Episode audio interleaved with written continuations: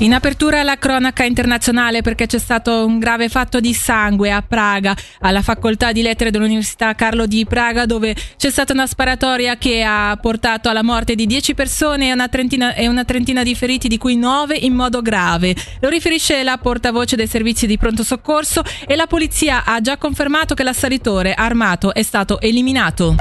Passiamo quindi alla cronaca regionale. Le scuole medie e superiori ticinesi si uniscono nella protesta contro i tagli salariali prospettati nel preventivo cantonale 2024. Lo fanno con una risoluzione congiunta inviata ieri sera a governo e Parlamento, in cui si denuncia costa- un costante peggioramento delle condizioni di lavoro e un mancato congruo riconoscimento dei compiti. Sentiamo quali sono le rivendicazioni del presidente del collegio docenti della commercio di Bellinzona, Andrea Moser. La situazione è grave, sono più di vent'anni durante i quali quali la classe magistrale del Canton Ticino ha subito dei tagli continui, nonostante le promesse reiterate che i tagli sarebbero finiti. Quest'anno il preventivo 2024 prevede il mancato riconoscimento del caro vita e contributi di solidarietà, sul quale bisogna stendere un velo pietoso perché non si riesce a capire per chi è questa solidarietà. Per lo Stato, insomma, non mi pare una cosa molto seria.